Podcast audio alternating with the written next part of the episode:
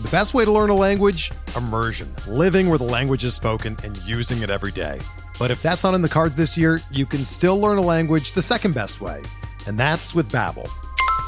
Be a better you in 2024 with Babbel, the science-backed language learning app that actually works. Don't pay hundreds of dollars for private tutors or waste hours on apps that don't really help you speak the language. Babbel's quick 10-minute lessons are handcrafted by over 200 language experts and help you start speaking a new language in as little as 3 weeks. Babbel's designed by real people for real conversations, and their tips and tools are approachable, accessible, rooted in real-life situations and delivered with conversation-based teaching so you're ready to practice what you've learned in the real world. Here's a special limited time deal for our listeners. Right now, get up to 60% off your Babbel subscription at babbel.com slash bluewire. That's 60% off at babbel.com slash bluewire, spelled B-A-B-B-E-L dot com slash bluewire. Rules and restrictions apply. We've got the latest on Bryce Harper, Ronald Acuna, and of course, Yordan Alvarez. We're going to be talking about trades that you must make now, and of course, the forecaster. My guest today is Tristan Cockcroft from ESPN. Coming up next.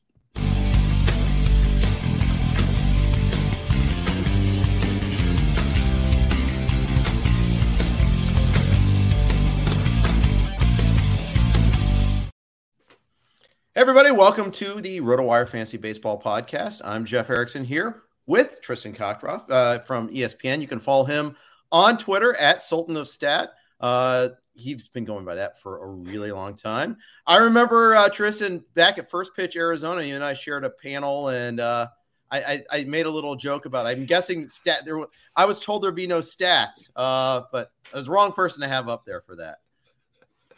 It's, if it's in the nickname, you had to know it was coming. Come on. We've had exactly. a few of them over the years. It's it's always enjoyable. It's good to get to chat with you again. Yeah, absolutely. Uh, so right thick in the middle of the baseball season, about the midpoint of the season right now. Some teams are uh, almost at 81 games. Some are a couple short here and there. Uh, we're seeing uh, like Cleveland and Minnesota playing a five game series, Tampa and Toronto playing a five game series. Uh, it, it's just it's a really busy time, and we're seeing a lot of big critical def- uh, like divisional matchups now too. We definitely are, and we're seeing a, a greater volume of those makeup games. July's so busy with them, yep. mainly because of those divisional contests. So yeah, I, I expect it, you feel like the All Star break's upcoming in two. What is it? Two or no? I think it's three weeks because it's pushed yep. back. Uh, a little bit of a break there, surrounded by a lot of zaniness. Yeah, absolutely. It's gonna be a flurry of activity. Unfortunately, we had a flurry of injuries. Uh, yesterday, Yordan Alvarez and Jeremy Pena collided on a pop up. Uh, pop up looked really ugly. Uh, both are out of the lineup today. We're waiting to find out if they have concussions, but the immediate like react uh, uh, exam uh, sounded like it was better off than it looked. Yeah, and my, my fingers are crossed here that this is simply a day-to-day thing. I mean, anytime you get into the whole concussion protocol, you have the worry of a, the seven-day placement and does that extend? I remember, I think Tyler mm-hmm. Stephenson was a notable name from earlier in the season who missed a decent chunk of time from that. Uh, yeah. I, I, hope I hope the early reports are positive because you don't want to lose a guy, especially Yordan Alvarez. Alvarez is having just an incredible season. Pena has been one of the most surprising rookies. We do not want to see these two players miss any sort of extended time. Right, uh, and you know, I have Alvarez on a critical team, couple critical teams watching that, uh, and uh, you know, Pena is a fun story because they let Car- Carlos Correa walk. I mean, they they didn't really even try to bring him back at all. They they felt pretty confident on Pena. They were able to replace him, and Pena stepped in right away. He had his own injury for a while earlier. Uh, if you're drafting now, if you're putting a value on him now, where does he grade among shortstops? Probably still in the middle infield class for me. And mm-hmm. for, for me, one of the challenges on the ranks is just the the growing divide of league formats. So sure. my primary ranks that go up on the site now are, are points based, and there's some significant differences. So you, you can, with the nuances, go up as high as eighth, I'd say, at the position. For me, he feels like that locked in weekly, no doubt about it, middle infielder. Not a guy who's that that definitive top ten, but has earned the place in all fantasy leagues. And a lot of that has to do with the fact that he's been so good defensively that keeps him in the lineup. He's batting second right now while Michael Brantley's out. Well, whenever right. Pena is healthy, he's been batting second. That is a, a big positive sign uh, for Houston. Absolutely. Uh, I'm glad you brought up though, like what your rankings are for these days, because I mean, you and I we've been doing this for a really long time. I, am not gonna, you know, throw out your age under the bus or anything, but you've 25, almost... 25. yeah, exactly.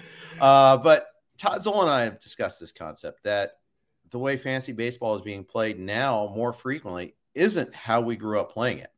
You know, points based leagues, head to head leagues, they're very prevalent. They're, they're like the big thing. And I know on ESPN.com, I think they're, they're the, the biggest format for people now. They are at this point, yes. If you combine the seasonal points and the head to head points, yes, they've taken the lead in that. Uh, I know it's about a, a one third divide between each of them, the head to heads, the points, and then the traditional roto. But that tells you a lot because mm-hmm. I mean, you and I grew up with rotisserie baseball, and that was it. And right, we we even I've I played in a few of these. I'm sure you did the four by four leagues. We didn't even have the I still categories. do. By the way, I still my my original league is an old school AL only four by four. It's the one that started RotoWire, uh, Roto News back in the day. Peter Schoenke's still in it. Uh, founder RotoWire co-founder Herb Ilk is still in it. Uh, it and uh, Ken Kreitz, another one of a RotoWire guy, he's still, you know, it's it's all the OGs are still in the league too. That's the best part about that. There, we've been going for over 20 years, and it's AL only four by four, but we grandfathered in the, the Brewers because they were in the American League at the time. So uh, it's it's a great league. Uh, but yeah, it, it's a completely different. You know, it was weird when we started doing mixed leagues, let alone mixed league points and head to head. But you know, this it was always AL only one week, know, only, you know, you we'd wait for the USA Todays that come out on Tuesday and Wednesday respectively to help to do our hand scoring and all that. But uh, it's what it's and point scoring is different. I mean, point strategy is a lot different. I mean, you know, you don't have to chase the saves necessarily. You don't have to, you know, walks actually are a good thing. You actually get credit for those walks. Indeed, yeah, and I think that's the big thing is walks weren't really in the original formula. And I, I love how you bring up the Tuesday. I think it was the Tuesday for the AL and the Wednesday for the NL. USA mm-hmm. Today mm-hmm. reports there. So you know, being 25, I don't remember this at all, but I totally right, right, right. yes, totally, totally remember it. You uh, had someone so, tell you about it. That's right. That's right. Yes, it was. It was my dad. Yes. Uh, yeah, it was. It was. Uh, you know, then then manually scoring some leagues. I remember that at the time. That was that was uh, fun as well. But yeah, the I, I think that walks really changed things a lot when people got that understanding that getting on base was huge and the avoidance of outs was huge. I, I personally, you know, Jeff, from what I talk about a lot with pitching, this debate about what exactly makes a good pitcher. I've had to make this crusade for innings pitch being supremely important for pitchers. And I always get that argument about, yeah, the guys like Brad Radke get a 475 ERA and throw a ton of innings and it doesn't matter the more we go forward, the more pitching gets specialized, the more innings pitched matter. So we've learned a lot from that. And that I think is a lot of the reason for points leagues being so important is that it does give a weight to that particular category. Yeah, it had to warm the cockles of your heart to see not one but two complete games this week. Chad Kuhl of all pitchers, the complete game shutout against the Dodgers, and then Sandy Alcantara last night. Sandy, he, he's he's a throwback. He certainly is, man. That guy's just been dominant over the past month plus. And and I think it's not just the the exceedingly strong performances on a per batter basis. Yeah, as you said, he's going deep into games. I mean, the fact that he completed that game, and sure, you could say it's a little bit because Miami doesn't trust its bullpen, but right. I I had I had this very debate with my brother. I mentioned Brostat on our you know many times over the years about Alcantara, and I remember saying in the beginning of the year, this guy has it to be a top ten fantasy starting pitcher. I won't put him in there in my rankings. I should have. I was yeah. way, way too hesitant, way too conservative on the ranking. I should have gone too. with my gut that Sandy was this kind of pitcher because he's got that ability. Well, my number, I you know, I, I do projections, and my number suggested he wasn't a top three round pitcher. That he was overdrafted. So I, I have him like in the XFL that you're in with me. Uh, uh, but that's because I've had him. I or I think maybe we did. Excuse me. Bless you. Thank you uh, that we, you know, I think I or we did the maybe it was even in the auction, but the point being is that it was before my projections were even done. Um, but uh, it's it's interesting. You know, I, I, I had this conversation five years ago. My good um, my good friend and former roommate Mark McCann. He's a big baseball fan, not in the industry at all, but we were talking about Justin Verlander being the active leader in complete games and he is like nowhere near in the all-time leaders in complete games. It's not it's not even close. We have to project complete games as one of the stats I have to do for RotoWire, and you start going through, and you're like, oh, zero, zero, zero, zero for like years on end. And, you know, you're like, okay, is, is it just this manager? No, it's every team. Yeah. Yeah. And, and, and imagine if, you know, I'm, I'm sure you also project shutouts Shutouts yep. are very hard to project as well because how many are you going to get individual for the year? We deal with this with the ESPN projections all the time. Yeah. Todd Zola having a heavy hand in that, he'll tell you as well that it's it's almost impossible to do. And uh, the the biggest points league that I have uses both of those, and they weight them pretty heavily. If you get a complete game and or a shutout, you get a lot of bonus points. Right. And people who just pull any old projections might be giving a little bit too much weight. It's why I have to do an awful lot of more skills grades than actual projection grades when I do my rankings for that. Yeah, well, and there's not a whole lot of rhyme or reason. I'm, I've got baseball reference up right now. at The leaders, leaderboard. There are six shutouts this year. Reid Detmers, Martin yeah. Perez, Michael Walker, Walker Buehler, Hunter Greene, and that was with an asterisk because that was a rain shortened game, and Chad Kuhl. There are six. Yeah. What projection system is going to give you those names? None. Yeah. Yeah. And the other is that people are going to think of Greene for the no hitter that wasn't, and that wasn't right. a complete game for that very reason. Yeah. The Detmers one was the no hitter, and he's in the minors now. Yeah. Yeah, exactly. he he's he was in fact since that start, he's been awful. Yeah. You know, and it might be a correlation because they did ask him to do a lot that day. Yeah. That's the other. We've seen a lot of pitchers over the past 10, 15 years not used to going beyond 110 pitches in an outing even going as far, as far back as Johan Santana's Mets game, and they paid a price over their next couple of starts. And in Detmer's case, it it resulted in a demotion. Yeah, yeah, and you know it was the right decision. We've seen that before. I mean, we've seen some. You know, I, I who is the uh, White Sox pitcher with the perfect game? Uh, Phil Humber. yeah, Phil Humber. I mean, what did he do after the, re- the rest of his career? Nothing. Yeah, I mean, nothing. The, the, perfect game didn't cause him to do that. It's just he just had his day. But you do see pitchers that are asked to do too much. Everybody argues Johan Santana did too much. You know, pitch, threw too many pitches in his no hitter. The actual research after you know that the research actually showed he was fine like the next couple starts after that too. But you know, it might have still had a long term effect. Dave Roberts has caught all sorts of flack for pulling guys too soon in, in situations like that, but yeah, then again, maybe it was the right call. Then again, Clayton Kershaw still got hurt anyhow. So I don't know. Maybe, yeah. maybe they were right. Uh, you know, it's we, we do a really bad job of trying to figure out what protects pitchers. Yeah, and I mean the Kershaw one. I, I, I mean how quickly we forget how up in arms everybody was about that. And as you mentioned, yeah, went on the injured list anyway. We we really can't say there's any rhyme or reason to pitching usage patterns and injuries. I mean, yeah, there there are there are some historical ones, but at least in the modern day, it's very difficult to pinpoint. Yeah, it is. It is. Uh, so, uh, yeah, we'll, we'll see with that. But yeah, in that game, uh, we saw that uh, yeah, we, we saw a blown save from the Cardinals. It took a blown save for uh, Alcantara to get that get the W in that one there. Ryan Helsley's been nothing short of amazing, but he didn't have it last night. Uh, pitching on back to back days, and that's one of the things about the Cardinals is they they been managing their bullpen a little differently. It's not like they have a declared pure closer with Helsley. He's been the guy that's taken more saves than, than others lately, but they haven't had this outright, I am a closer. You are the closer sort of declaration. Yeah, and the Cardinals were an interesting story coming into the year just because of the managerial change. I mean, Mike yep. Kind of went with one guy for the most part. He did make some switches during the year when Alex Reyes, for example, last year, a great start, didn't finish well, went to mm-hmm. Giovanni Gallegos. Uh, under Oliver Marmol, however, they they did make a couple of changes. I talked a little about the lineup in the preseason. Tommy Edman batted at the bottom of this lineup, and now he's one of the best players oh, yeah. in all of fantasy baseball, back at the leadoff spot. But the closer role, Marmol hinted he wanted to go with a committee to close.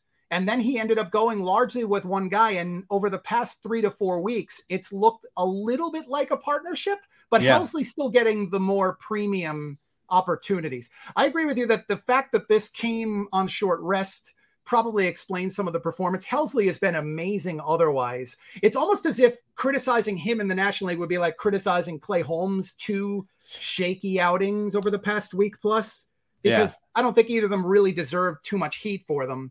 I'm still a big believer in the guy. I think Helsley is one of the biggest breakthrough relief pitchers of 2022. Yeah, I, it's funny you were gonna. Yeah, I was gonna mention Holmes next. Uh, in fact, Holmes was the impetus for us getting in contact with each other. We were talking about that. You had a great uh, twi- uh, Twitter thread on Clay Holmes not getting the win in that uh, outing against the uh, Rays.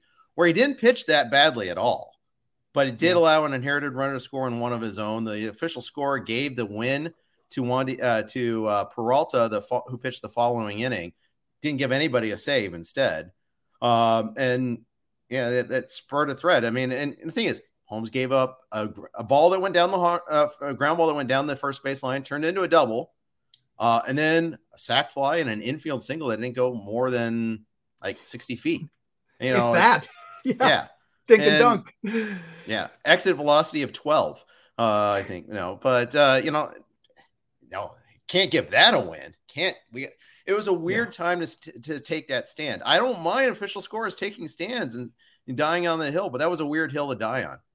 It was, and it, it just kind of underscored the inconsistency. I don't have a problem with following the rule as it's written in the rule book, but mm-hmm. we need to strengthen that and make it consistent so that people who are watching the game, the people who love their live scoring in fantasy as I do, and I'm sure you do, Jeff, yep. we do not want to have some uncertainty. And I did notice that after that, almost all of the news reports about it had credited Holmes the win yep. and Peralta the save. Hmm. Some of them didn't even change it subsequently, which is odd. So you go back and you check your live scoring as I did, having Holmes in a in that points league I mentioned. Yeah, okay. So it, I, you know, so I, I I got a negative score because he didn't pick up a cheap win. Not that big a deal, but it's noticed, and then it becomes a discussion point. And this raised the question for me, and I wrote about this in a column last week about dealing with the win category and whether we should change it based on adjusting the rule for Major League Baseball. And I think that that's the direction we should go. We should come up with a, a greater standard for official scorers to hand out wins in games and yeah. make sure that it's followed consistently. if it requires a formula, so be it. And then while we're at it, we can fix saves and holds too while we're at it because those are horrible. Holds, by the way, so I understand it's how it works. One of our leagues, we added saves plus holds instead of saves. I like the the reasoning for trying to add more relievers to the pool, not have to, you know, the Giovanni Gallegoses of the world don't get hurt as badly by a managerial win on whim on which inning. However, my problem, and I, have argued this on the, the Tout Wars exec committee before, is holds are a terrible stat. They're just yeah. they're they're really an awful terrible stat. Clay Link and I were talking about a Sirius XM today. Just there, you can pitch awfully just terribly and get a hold. As long as you didn't give up the actual lead. And it, it's just an awful, awful stat. I hate it. It, it's inconsistent in the rules as well. There was once a time where you didn't have to record an out to get a, a hold. Yep, I remember I had a that. Major issue with that. And the other is there's a debate among scoring sites or or official scorers that if you come in a game before the fifth inning and the starter was out, so you're eligible for the win. You're not eligible eligible for the hold. And there are other scorers who believe that that pitcher should be. There was a Yankee playoff game, in fact, where this happened. Yeah. Uh, David Robertson, I think, he'd come in either the third or the fourth, and he was awarded a hold by one and not by another. And so long as we have that inconsistency, I yeah, I agree with you. I do have a problem with the stat on the whole. Yeah. So. uh anyways, I mean, there's so many different ways to do things, and you, you you've been we've been talking about trying to revamp wins in that same league, and we this is kind of a little experimental. Uh, we we replaced wins with innings pitched. Uh, so your Brad Radke example to go full circle on that. Um, hey, you get a guy that goes seven innings, that that's that's doing something right now. Um, it's actually pretty important to find a starter does it. And what that does is it gets you the commitment to getting the starter instead of trying to find a primary reliever behind an opener or you know, go, go Ryan Yarbrough on the league. You want to find the guys that actually are doing a lot of good for their specific team. Yeah, it also to me it enhances a lot of the middle relievers who would have no value otherwise in fantasy. I'm loving the fact that we have to find those two and three. You mentioned the followers, but even the guys who are like Garrett Whitlock at the beginning of the year. Yeah. Maybe maybe Garrett Whitlock next week when he comes back as a reliever, giving you two, three innings and stealing those cheap wins. Well, if you don't count wins, you're going to get the two or three innings pitched. That makes a big impact. I mean, Garrett Whitlock could probably switch roles two or three more times. The season's still only halfway through. Uh, yep. You know, he was a projection nightmare this year. Uh, is he going to start? Is he going to close? Is he going to be the same role as he had last year? And the answer is yes. Uh, it's, it's all of them. yep. And we probably haven't seen his final shifted role in 2022. yeah. He's such a good pitcher, though. Yeah. Yeah. It's a shame he got away as a Rule 5 pick for a certain team that I, I, I hear. Yeah. I yeah, to to your arch rival. Yes. I mean, that that's wild. But you know, hey, we're so loaded that we can't even find a space for Garrett Whitlock. I guess that's yep. the argument. Um, Yankees have been very good, by the way, at developing out of nowhere guys in double A ball, pitching yeah. guys. Well, They've and been. sometimes they develop, let them go, and then they come back, like uh, Nasty Nestor. Yeah, Nasty Nestor, one of the big breakthroughs of the. I, he's amazing how he can paint the corners. I just yeah, constantly impressed. I mean, the, the O's could have had him. They could have, mm-hmm. you know, you know, the, the, the Mariners too. It's kind of like the Carlos Rodon story the year a year before, where the White Sox they designated Carlos Rodon for assignment. He was a free agent for a while. They actually anybody could have signed him. Yeah, uh, and then he came back to the fold instead, and then had the big year. And then the White Sox screwed up again by not offering him at least a uh, you know a, a, qualifying offer. There could have gotten something for him. Instead, they yeah. did. They were afraid they'd accept because God forbid the White Sox have Carlos Rodon this year. They that would have been terrible. Yeah, they were too worried about the sluggish finish and the injuries at the end of the year, but they should have seen it coming. They they paced him out pretty darn well, in my estimation. The fact they had him at all in October was something, and yes, that was a big gaffe on their part. Yeah, massive. Um, and teams, there, you know, it's it's funny. We have, you know, some form of sabermetrics in almost every front office, but some have a louder voice than others. Some are better at it and employing it than others. Mistakes. There's still areas where teams can make mistakes like that. Indeed, yeah. I, you know, occasionally even the good teams let a good player get away. yeah, Whitlock, Whitlock being as good example of any as uh, at least for, uh, lately for the Yanks. or look at the Dodgers. They they traded Yordan Alvarez and Oneil Cruz for relievers. Uh, Tony Watson, I think, uh, was one and uh, for was oh, the Oneil Cruz deal, and then Alvarez was for another major uh, Josh Fields. Oh right, Woo. yeah, yeah. So yeah. hey hey, that's a very smart organization. Now that was like in 2017 and 2016, I want to say respectively. So I mean, these these are sins of a, a long time ago in baseball terms, but still, you can see that they could have been that much better. Uh, I always love seeing stuff like that. That even like the very best teams make some really bad mistakes uh, from time to time. Uh, we, we've seen some big time prospects get called up. Uh, Joel Hunard mentions Vinny Pasquantino. Uh, he's getting the call waiting for him to do some stuff now. Uh, did draw two walks yesterday. Uh, looking at him compared to other first basemen for the rest of the season, where do you, where are you on him? So he's an interesting project because for our game's purposes, the ESPN game, I like him better than I do elsewhere, where you have to lock him in for the weeklies. You and I, Jeff, we know from our long term experience, we play a lot more weekly locks and speculating yeah. on over the long haul. In ESPN, you can manipulate the daily lineups. Right. Pasquantino falls into being best exploited that way. I yeah. think for a ranking purpose, he's a mid to low end quarter infielder, relevant everywhere, but had a platoon split in the minors. It was pretty noticeable. It was somewhere in the range of 150 points of OPS. So I'm concerned about that. Kansas City, not the best ballpark for power. So initially, I'm a little bit worried whether that reins in some of the home runs. Mm-hmm. Uh, he does have great upside. His power is immense. He's an extreme fly ball hitter. I like that. But I, I think probably he's in the 15 to 20 ranking number from a from just a general perspective.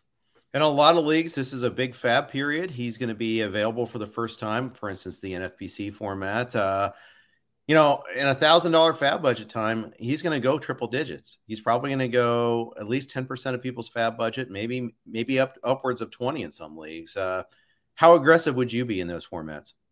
Probably reasonably reasonably aggressive but not enough to get the player which mm. unfortunately is one of my big pitfalls. I i tend to make calls on players where i just don't go aggressively enough and then later on i don't like what else is out there and feel like i wish i went back and threw an extra oh yeah. 50 to 100 so i admit that straight out. We all make mistakes.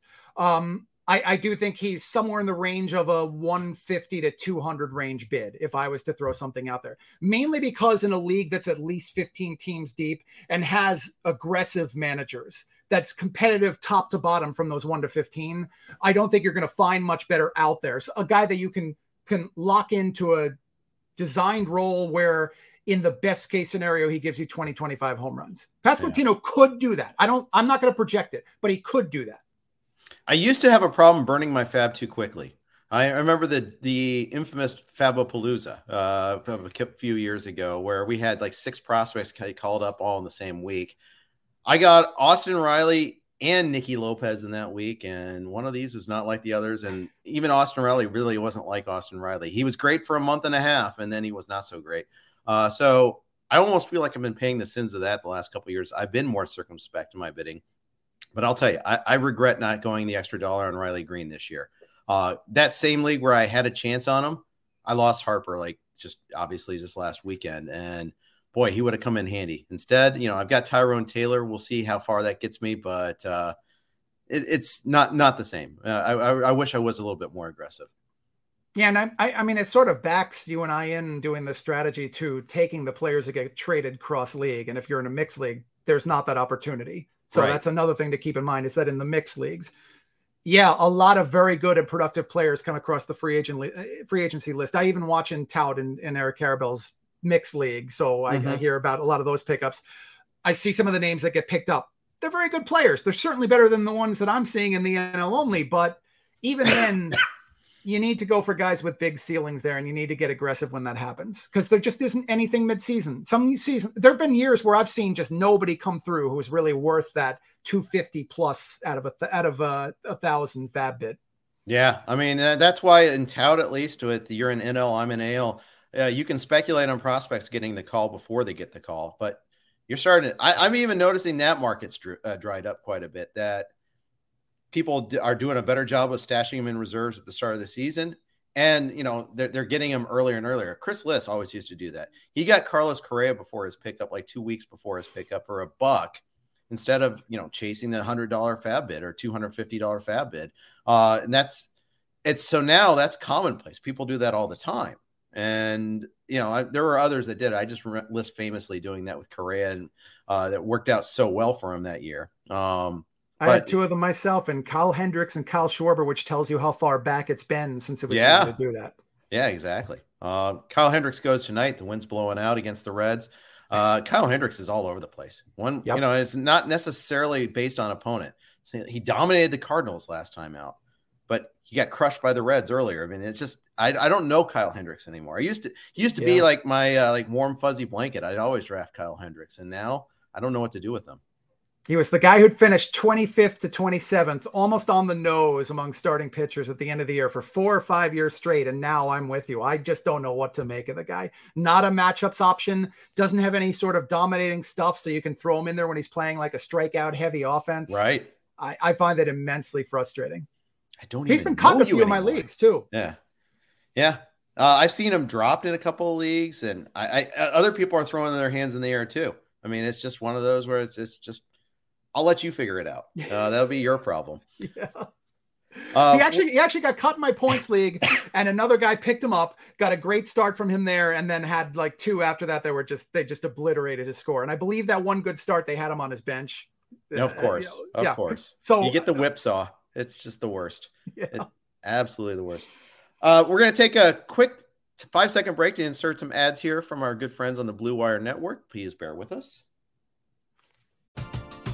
We're driven by the search for better. But when it comes to hiring, the best way to search for a candidate isn't to search at all. Don't search match with Indeed. Indeed is your matching and hiring platform with over 350 million global monthly visitors, according to Indeed data and a matching engine that helps you find quality candidates fast. Ditch the busy work. Use Indeed for scheduling, screening, and messaging so you can connect with candidates faster.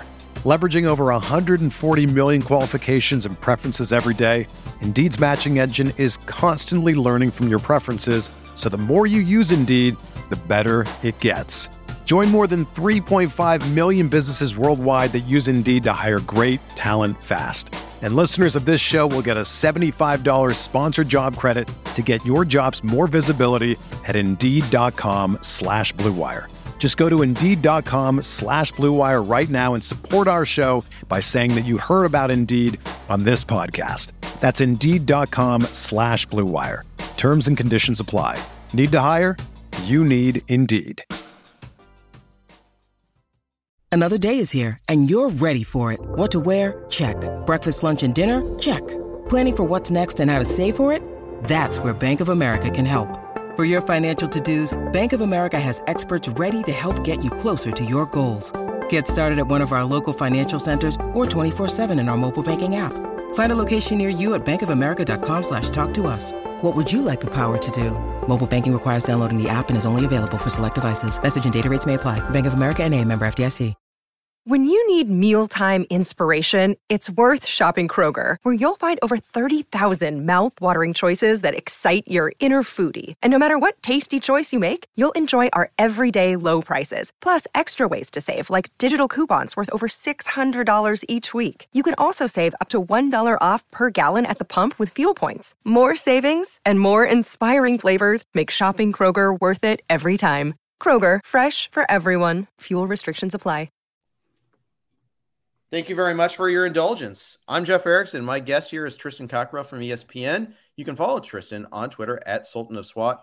His baby still is the forecaster, and that comes out Friday, right? That's Friday, yes, every Friday. And uh, in addition to that, it's updated throughout the weekend. Each day I go in and put in an update to it. Uh, the other neat tweak we added a couple of years ago to this was uh, we project out the next 10 days worth of starting pitchers. A, a, similar thing to what RotoWire does, but it uses the forecaster's projections formula. So you can see if you need to plan out as far as 10 days down the road, what exactly we're projecting that far out. Nice. That's awesome. Uh, and you know, you created, you created this. How long ago did you start this up? Cause I know you've been doing this for a while. So, so the column, I, I first wrote this in 2001. So it would be my 22nd year writing this column. Um, wow yeah, which it, it's a labor of love. This is my it's actually my favorite thing to write is the the fantasy baseball forecaster. Um, in its current uh, form, I've been doing that about eight to ten years, where we've had the projections. We made a shift this year to address points leagues, so we actually have a fantasy point total that we provide this season, and the rankings nice. go based on that. Very cool. That's awesome. Um, and you started this way back. You used to write. I think. Did you start at CBS or did you start bef- somewhere else before that? I actually I started at Bill Mazeroski's Baseball the magazine. Oh wow! Yeah, remember the big oversized one? Yes, yes, yes, yes. Got a course. couple of them up there on the shelf. That's awesome. Yeah. Yep, that was a classic one when they added the fantasy baseball section. My first uh, first piece that I wrote for fantasy baseball was uh, splitting with a good friend of mine to to do. We did one AL, one NL, and uh, did the fantasy section. It was like a 24 pager. How'd you hook up with them? How did they, how did, you, they discover you? More than I discovered them. Um, I, I was the art director for that magazine. So okay. I, I, I was actually not a a, a, journalism major. This is the the funny career story for me is that I I was a graphic design student, so I was the art director who just loved playing fantasy baseball and who studied effectively not an official minor in journalism, but had studied alongside a lot of uh, good friends of mine in college. Took a couple of extra courses for that, and then transitioned into writing while I was at Bill Mazeroski's baseball. You know, so many people have careers like that. They start as one thing, and then especially in our in our in our our industry, it's especially true because let's face it, there is no direct major to this. You know, it's like we all stumble upon it one way or another. You know, I was poli sci major, law school. You know, got my law degree, and then decided I didn't want to be an attorney. Uh, and got lucky, had another career that kind of leaked into this, and you know, things took off. But man, it, it, it you almost uniformly, you know, very people, very few people have this as their first job. Yeah, it's not like there's a fantasy baseball 101, the actual class. You see the stories like that, but imagine if we went through an entire college career where it was just the fantasy baseball major. oh my gosh. Life isn't that perfect, people. No, I'm sorry. Don't expect that. You got to work hard for this. yeah, absolutely. Yep. Absolutely. And take chances. That's always the biggest advice I have. You got to take big chances. Yeah. Believe in yourself and take chances. And luckily, you know, when I took the chance, I didn't have a family, didn't have a mortgage. You know, I could, I, you know, weren't, you know, it was less at risk, but I also just didn't have a, a really long career either. It wasn't, was, uh, you know, yes, I had, I, I had an expensive degree, but I didn't have, uh, you know, an expense, you know, I didn't have a lucrative job. I didn't have like that long, uh, you know, tenure to give up. I just did it instead. So that helped out quite a bit for me, I took a lot of my my spare time to do the writing. It was like the second job on top of the first one. So mm-hmm. yeah, you're you're sacrificing sleep then. So there oh, are yeah. things you do give up. Often it's decent pay that that pays the bills, and a lot of times it's sleep. yeah, a lot of sweat capital. Lot, you know, it, you know. Hey, didn't have a girlfriend, huh? Well, geez, shocker there, but uh, it worked out pretty well. So that was that was good. Uh, let's talk about uh, and we could go down memory lane forever, but I don't think everybody really wants to hear that right now. So uh, let's uh, just keep rolling with some of the other uh, things. I want to talk about a couple other things uh, going on in baseball right now. Um, a couple other topics. One is, uh, you know, we talked a little bit about uh, some trades and just trading in general. You just came out with an article on ESPN on uh, ESPN Plus uh, about trades that need to happen that you need to make happen in your league, and you highlighted Corey Seager. Tell me more. Yeah, I'm I I constantly support this guy Corey Seager just based on the metrics, and perhaps I'm getting into the trap as a lot of us do that we we fall in love with these Statcast metrics. Mm-hmm. But Corey Seager has been a headache for fantasy managers for years due to the injuries. But in between those, he has put up some pretty gosh darn dominant stretches. Mm-hmm. And he often saves them for the heat of the pennant race. And yeah, you could point out the Rangers aren't likely to be in the pennant race this season. But I, I wonder whether it has something to do with him just kind of getting up to full speed, needing to ramp up and delivers his best once he gets into a rhythm around mid July, August. If you look at yeah. the numbers he's had, he's had MVP caliber numbers from August 1st in each of the past three seasons. He was he was the best player in all of baseball in the 2020 postseason. I yeah. mean, if you watch him play there, he was pretty extraordinary. And I feel like now that he's getting adapted to the American League, I think it is about time for him to take off. Yeah, and the thing is, he was a tough guy to value coming in this year, changing teams, big contract. I can hear Glenn and Rick in the ear. Don't chase the big contract. Uh, but he also doesn't run. Mm-hmm. Um, and you know, I know all I all I, if you're not in points leagues, if you're in a roto style league, that whole conversation was predominant during draft season. What do you, you know, where are you going to get your steals? How, what's your approach with that? How much do you devalue the top guys that don't run, uh, especially if you play in an overall contest league uh, where it matters a lot more? You can't just punt it down the road. So he's been a tough guy to value. He's been tough to value. Marcus Semien got off to such a horrible start. He's hitting better now, but just a very interesting team all around. But you know, Seager now, you know, it's a good time to go target that. Definitely is, yeah, and and yeah, you're right. To your point, the fact that he doesn't steal works against him. One of the things I do like about him is that I think there's a lot of batting average growth to be had. So mm-hmm. even in the roto leagues, he can contribute there. If you've already built yourself a strong stable of speedsters, it's a little bit easier to make a deal for that. And in Seager's case, because he falls kind of that in between, he kind of falls in that in between tier. Most people myself included, don't really regard him as a locked in top 25 overall capable player. I think he could get there. I don't think likely he belongs there. Agreed. But often you see him drop back to roughly 100 in people's rankings. And I think in those formats, those are the ones where I'm going to be targeting him. I think he's a guy, a guy who's clearly capable of top 50 numbers across the board from this point. Yeah. The Rangers are interesting. Semien's now batting third for them. Adolis Garcia is having himself a much better fantasy season than real life season at the plate. You know, 290 OBP can only go so far in terms of helping in real life, but I mean, the power, the speed, he's hitting for a reasonable average. Um, he's actually, you know, he he might be like the opposite of Seager is like you might want to cash in on him while you can. Yeah, as a matter of fact, he falls into this very interesting group of guys, Jazz Chisholm being another. I know he's on the injured list now, but uh, up to this point, of giving you very good power that's actually underrated excellent speed and very good defense. And the defense, as I constantly you know talk up, locks yeah. in the role. It gets you playing time. That that's is right. something that's critical, and especially on the Rangers, they're going to give him everyday play as the three or four hitter when that's the case. Garcia is like that. He's really going to hurt you in terms of, as you said, on base percentage. Not a great guy to have in points leagues, but on the whole, he surprised me. I I was wrong on him this season. He's actually been better than I expected. Yeah, he and I have him in tout. So uh, that's an OBP league, so his value is a little lower there. But at seven bucks, you know, mm-hmm. it, it's any earnings calculator will tell you you've already made more than that already, and you, you know, so you, it's a huge profit already. I mean, the power and speed combination has been so useful, but uh, he he might be a trade away. Who else is a trade net away now guy? Um, like I know I, I, I didn't get a chance.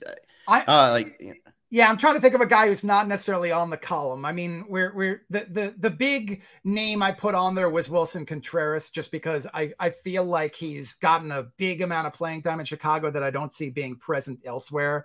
That's one thing to keep in mind. I feel like some of the players on the trade market are the ones that I think are going to get a little bit overrated and therefore end up being, you know, right. Future future Yankee Willson Contreras. I could see that. Yeah, I could. You know, the Yanks yeah. could use an extra catcher. Granted, Jose Trevino has been very good for them. That's been one of the sneakiest pickups they've made for the year. Yeah. Uh, but fantasy wise, doesn't do an awful lot. And he's also a good player to partner with a player like Contreras. You can kind of give Contreras a little bit more time off. And that was, a little bit of the crux of the argument on the column for trading Contreras is that I think I can piece together catcher in an ESPN league. This is another yeah. thing too. Is ESPN's leagues only only use one catchers. I've I've watched other leagues migrate to one catcher and an extra utility spot. Um, those leagues, Contreras isn't quite as appealing because sure. you can piece this position together. Um, I just I just don't see him maintaining this plate appearance projection. I agree. I pace, agree. Pace, I think I honestly think that they're trying to show him off for a trade because mm-hmm. I don't. I mean, they haven't signed him yet. There hasn't really been any rumblings of them doing that, and they're they're going to get something for him. So I think it's very likely he gets dealt too. Mm-hmm. Um, speaking of league structure again, I mean, you, that move to a lot of ESPN leagues are one catcher. Is that, in your opinion, is that the way we should go? If it's an AL or an NL only, I am kind of there. Yeah. Um, and you and I have talked a lot about catchers over the years about mm-hmm. whether one or two makes sense. And you know, I'm I, I, the guy who wants to go cheap, piece it together. I I haven't been able to do that in four or five years. I've begun paying up for catchers, and I'm finding that I regret doing it, and I'm just not enjoying having to find that player who fills in for my injured second guy week after week. Mm-hmm. It's just not fun it detracts from the enjoyment of the league. And that is important to me for fantasy play. I feel like if you're in a deeper league, anything that's bigger than 15 team, or if you're in an AL or an NL that's at least 10, and I'd argue the 12 teams for sure, yeah, consider shifting that to utility. I'm in a nine team NL only and a nine team AL only, and there there are enough catchers to fill the pool. We could get two catchers in those. Right. But if it's 12 teams, a little bit less so. Yeah, I mean, you're an NL tout, I'm an AL tout, and I look at that waiver wire, and all I see are part-time catchers that are all terrible. Mm-hmm. Uh, it just, you know, there there has been some p- catchers that have emerged this year. William Contreras being one of them. Uh, you know, there's been a couple others that you have been able to pick up, but all in, by and large, it's been ugly. It's been mm-hmm. really ugly this year uh, getting production from the position. So I, I get it for sure. Uh, Star Platinum has another uh, structure question. Ohtani the pitcher, Ohtani the hitter. What what's your ideal league structure with Shohei Ohtani? I'll be honest with you. At this point, with the designated hitter part of the game in both leagues, mm-hmm. I think we've reached the point that we should credit hitters for all contributions. I and agree. I am hoping that scoring, you know, that uh, that league hosts will consider programming that into the game. We don't see enough instances of pitchers hitting who aren't Ohtani that matter, that detract from your stats. That was one of the big no's I had towards counting pitching. People would ask us about Madison Bumgarner, whether we should get his stats. And I said, well, you don't want to take the, you know, Al Leiter like 0.030 batting average in exchange for it. But now I think we should. I think that Ohtani should be one player, but we should get both stats. The only problem with that, and Jeff, I'm curious your take on this one is if he's anything like it was last year, and what he was in June, he could give you the Wayne Gretzky like exa- uh, advantage from the 80s from fantasy hockey, where he's yeah. so much better than the field, especially in a points league, that you have to make an accommodation in the draft. Yeah. and I, you know, it's, I, I always use Tiger Woods as my go to at that. I've been in a golf league for 25 years and we had to break Tiger into April Tiger, May Tiger, March Tiger in our auction uh, just to get the pro, pure value because out of a hundred dollar budget, the the monthly Tigers would all add up to about 165. Uh, so you know, it turns out that that's what his true value was worth. Uh, so I get that argument.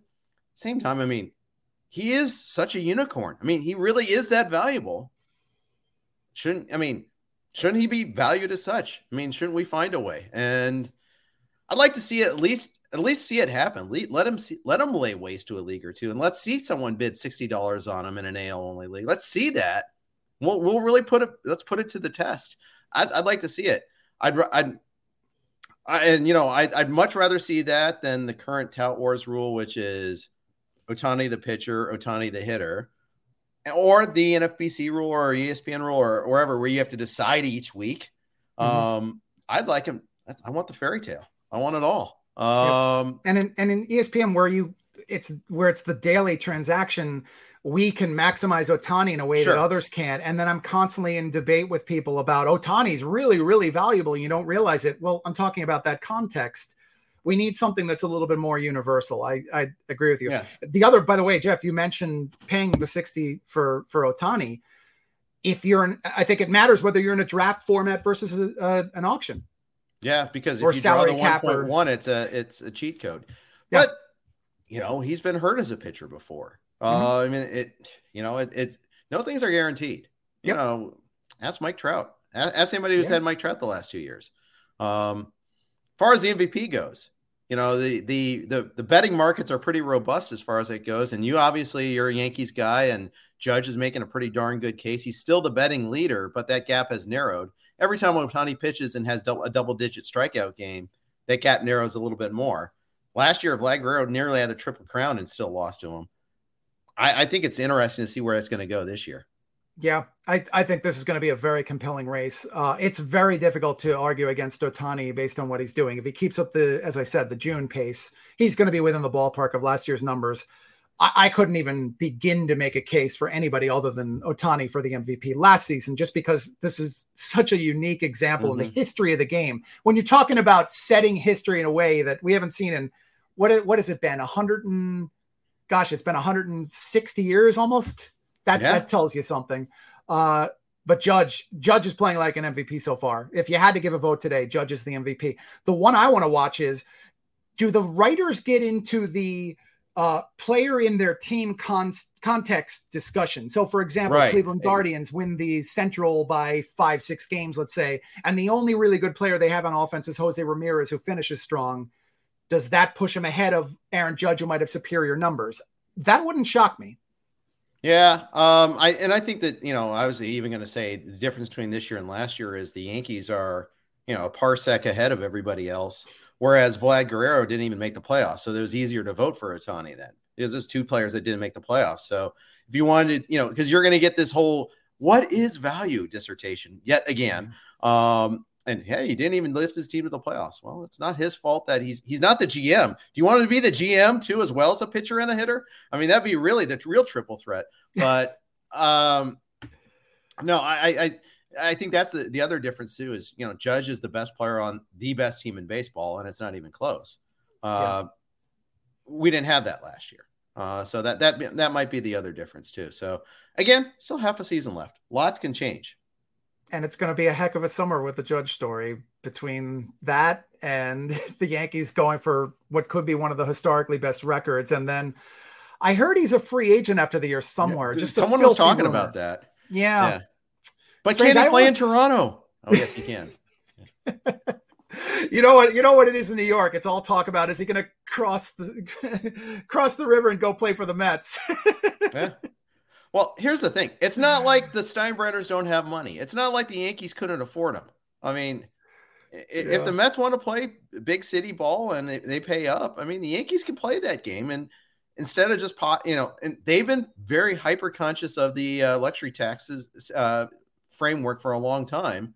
If Cohen's going to blast through that, I think they have to come along for the ride. They're the Yankees.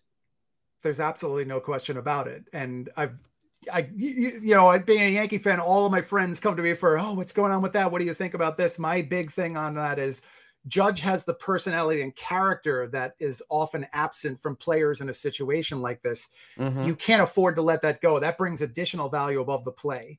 I mean, yeah. you know, what are you going to do? Get rid of the judges' chambers and right field? I mean, no, that's that's not going to work with the fans. I'm telling you. what does Casey Close think? We should ask him. Uh, not tell him the latest offer by the Yankees. Oh my gosh, what a what a story! I know. What a crazy story. Unbelievable. Yep. And I, I, I, that that killed me watching Freddie Freeman leave the Braves. I, I know he loved playing there, and I, I thought he'd be a franchise lifer. It's it's a shame that that's the way it played out. And wow, yeah, well, wow. the fact that he just found out this weekend when he went there that there was that offer that he never heard about I mean, yeah. and, and, Dodgers fans were upset at first because it's like, well, are, is your heart really here? But how can you blame him? I mean, he just he found out he got betrayed, and then he talked it over with Clayton Kershaw, and they're all good on the team now. And he's, you know, he, he is a Dodger, and that's not going to change. But wow, just just what an abdication of responsibility by the agent, just so he could get the the higher contract, higher AAV, I guess. But and that blew up in his face too, by the way. Um, that he didn't get more money it yeah. is about the same. So that's wild. It's just wild that something like that can happen in this day and age. Yep. Hoping it doesn't happen again this come this off season, but that's mm-hmm. just, that's the fan of me speaking. I rarely get to to bring that out. Yeah. huge, well, hey, I'm a huge Aaron Judge fan. This, you know, my son shares his first name and he's it's he's he's a huge fan of him. So you know i don't want to see him go. Right exactly. And if he goes to the mets or the red sox or something like that he won't go to the red sox i'm pretty sure but hey the bernie did... williams thing that almost happened in boston. Yeah. You yeah. can never rule the red sox out of any big name player either. Yeah. The revenge of jacoby ellsbury that's it. Uh but uh you know and because that worked out so well for the yankees but uh yeah. you know unless unless you're leading the league in uh, catcher interference, in which case then you're fine. But that's a category, I'm sure. Um, couple other things uh, I want to talk about. Uh, Ronald Acuna uh, out again right now, uh, and looks like he's going to avoid the IL. But at the same time, this is he's having a couple flare ups here and there. He's been went on the field. He's been awesome. I, I have to raise. I have to take that L on him because I didn't think he was going to run this year. He is running but he's not completely out of the woods either with all this stuff. It seems like he's not. And being a foot injury, we immediately go back to, hey, it's another leg foot related thing, and is that mm-hmm. going to hamper him on the base path? So I, I, wouldn't be surprised to see him over the next week or so, or heading into the All Star break, to take it a little bit easier. I mean, geez, he's attempted 17 steals so far this season. Yeah, incredible. Uh, uh, interestingly enough, in the the the first pitch Florida discussion for I think it was LABR NL, Ariel Cohen and I did that, and we were talking extensively about Acuna and running on the base paths. And Ariel was dead on; he thought he was going to run as aggressively as he is. So yep. kudos to him on that. Um, I, w- I went all in on uh, Acuna and Tout Wars just because I I did believe he was going to come back actually sooner than he did. Mm-hmm. And I mm-hmm. thought that he would put up good numbers. And in our discussion, I thought about it. I realized that the second half, Acuna does tend to turn things up in that category in particular. Mm-hmm. So I'm I'm choosing to be the optimist now, but fingers tightly crossed that he does indeed come back this weekend as is currently projected, and that we only see him take a couple of days easy on the base pads. Yeah, I think you might, and I've been wrong all along in being pessimistic. Uh, but uh, yeah, we'll see. I mean, I don't have him anywhere this year. Uh, I thought it. I thought where he was going and snake mm-hmm. drafts and auctions was too too high or too expensive, and I, have been wrong. I've been wrong about that one there. One of many things. Eric Erickson like seventy five this year. Off the top of your head, you're throwing. Go back in time to an NL tout what do you think his true value would have been? What do you think you would have paid for him in a tout NL draft coming into this season, knowing what you knew? And since I don't know what he actually went for, it's it's even better. Yeah. Um, even though I was moderating that draft, I forget. Um, I'll, so long ago. What I know now, thirty-eight to forty. Yeah, and he went for a few beneath that. He was thirty-six, I think it was. Yeah. But my take was I, I wasn't going to push forty plus. Mm-hmm. But if mm-hmm. he hovered in the 30s as he did, that was the one league in which I thought his price was pretty fair. I actually thought in LABR NL he was too. I think he he hovered around 37, 38. Yeah. And and LABR NL was, I mean, all the layers of complications there. That was before the lockout even ended. Yep. Um, and we had the the, the the the 10 that could not be taken and we'd have a special FAAB just for that steve gardner did a it was a very inventive solution by steve um yeah, a lot, a lot of funny stuff there, uh, but uh, that we had to do to, in, in, all that. I'm just looking forward to a normal off season. I'm looking forward to a regular season. We haven't had that in a long time. Yeah, it's now been three years since we've seen that. I can't term this one a, a standard season. That's something we got to remember is that 2020, 2021, and 22 have all been affected in some way mm-hmm. by this, that, or whatever. And I am going to enjoy knowing that we can go into next season smoothly, cleanly, and fingers crossed, knock on wood, whatever other luck things you are, because you know I'm a big superstitious guy, that we all get to draft live and get to see each other. Right. That's the other thing. Like I want I want us to get back to normalcy for our game. I mean, you yeah. you, you, know, I've said it in this in our show today, like I, I think that the gameplay has become increasingly important. We need to just enjoy ourselves. Yeah, absolutely. Uh, I mean, that's why we did this in the first place. Mm-hmm. It's how it's how this industry got big, how it became an industry. Yeah. Uh, you know, when we started doing two, you know, you said you started writing in 2001. Um, yeah, it, it's it's a whole different ball of wax. I mean, you know, internet is on handheld devices now. What? yeah, crazy. I still uh, remember driving to the Tout Wars draft at Steve Moyer's house, getting horribly lost on the way. And there's no cell phones then. It's like if you get lost, oh, it's all over. yeah. That's you know what's funny is that's the only Tout Wars I missed. That was the year I got married. Oh wow. And it was also the year that Broadband Sports, which bought us back in the day, they went out of business in February that year. Um, so I actually I got married in 2002, so it wasn't the wedding. I, I can't blame the wedding.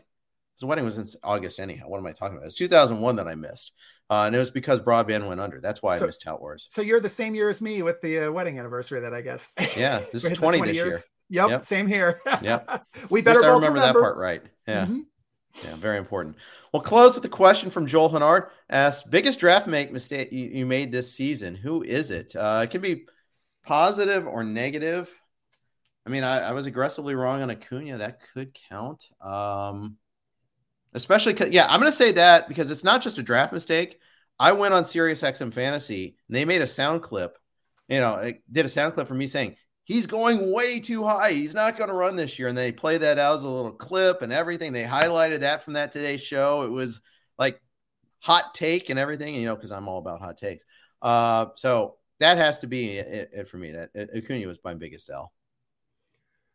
Alcantara is probably mine because I knew better and I knew his value volume wise in the points league I'm in, and mm-hmm. I gravitate to that first. It's my biggest league, most jelly beans or whatever you want to call it league, uh, most competitive, largest, etc.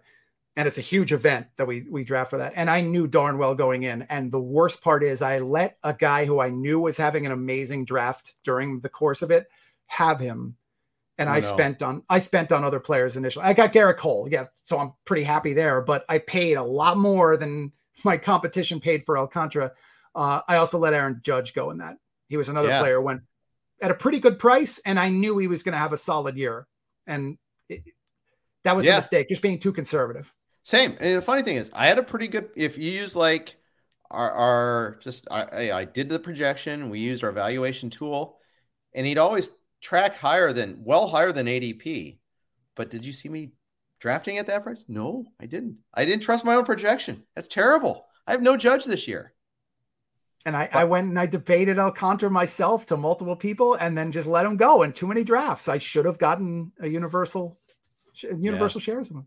Oh, and I can top the the, the Aaron Judge uh, stories of woe uh, though in a score sheet league after his rookie season when he struck out roughly 87% of the time i might be exaggerating by half but um, i i i, I uh, traded away aaron judge in an AL only score sheet league is a last chance to go for him like uh, he's not that great of a prospect for the last year of jose bautista basically oh. and you know that's the gift that keeps on giving because that i mean to the you know you keep a guy forever in score sheet uh it's just oh terrible did bautista help you were you competitive that year did you win i did not win Oh. I was competitive, but yeah. I did not win. That's what it's what hurts is I've done that and given up the prospect. The first one I could think of was the Justin Upton one, and you know me with Justin Upton. I mm-hmm. I was a huge fan of his. Right, Trading right. him for a championship was worth it. There are other times where I'm trying to forget that that ever happened. yeah, exactly, exactly. We all have our own Yordan Alvarez uh, uh, for uh, Josh Fields trade out there. That's the lesson here. We've all made it. You play long enough, and you're going to make a mistake. But you know what? You've also made a lot of good trades. You a lot of made good decisions. You keep churning the decisions. That's what you know. If you're you're a skill player, you know volume of decisions matter. So don't be afraid to make that mistake. Even though we made some enumerated some whoppers here that we we totally regret, but uh, it'll happen. Uh, that's going to wrap it up for today's show. Tristan, thank you so much for jumping on with me today. It was a blast catching up. Uh, I love doing this with you. Thanks for joining us. It's my pleasure. Thanks for having me. It's great to see you. All right. Uh, go check out Tristan's Forecaster. He writes it every Friday on ESPN. Um, and of course, check him out on Twitter and, and on all the ESPN properties. You can follow him at Sultan of Stat. Uh, we got tomorrow, we got two start starters with Todd and Clay. Thanks for listening to RotoWire. Have a great day. Everyone is talking about magnesium. It's all you hear about. But why? What do we know about magnesium? Well, magnesium is the number one mineral that 75% of Americans are deficient in. If you are a woman over 35, magnesium will help you rediscover balance, energy, and vitality. Magnesium supports more than 300 enzymatic reactions in your body, including those involved in hormonal balance. From functional medicine doctors to mental well being and female hormone experts, we all know that magnesium is the one mineral to improve all aspects of well being and health. But which one? Magnesium Breakthrough from Bioptimizers, the trusted choice recommended by leading experts with seven best absorbed forms of magnesium to ensure your body receives the support it needs for overall well being. Go to bioptimizers.com slash balance today and use code BALANCE10 for 10% off. Support your journey to wellness at B-I-O-P-T-I-M-I-Z-E-R-S dot com forward slash balance. Magnesium Breakthrough from Bioptimizers, your foundation to optimal health and vitality.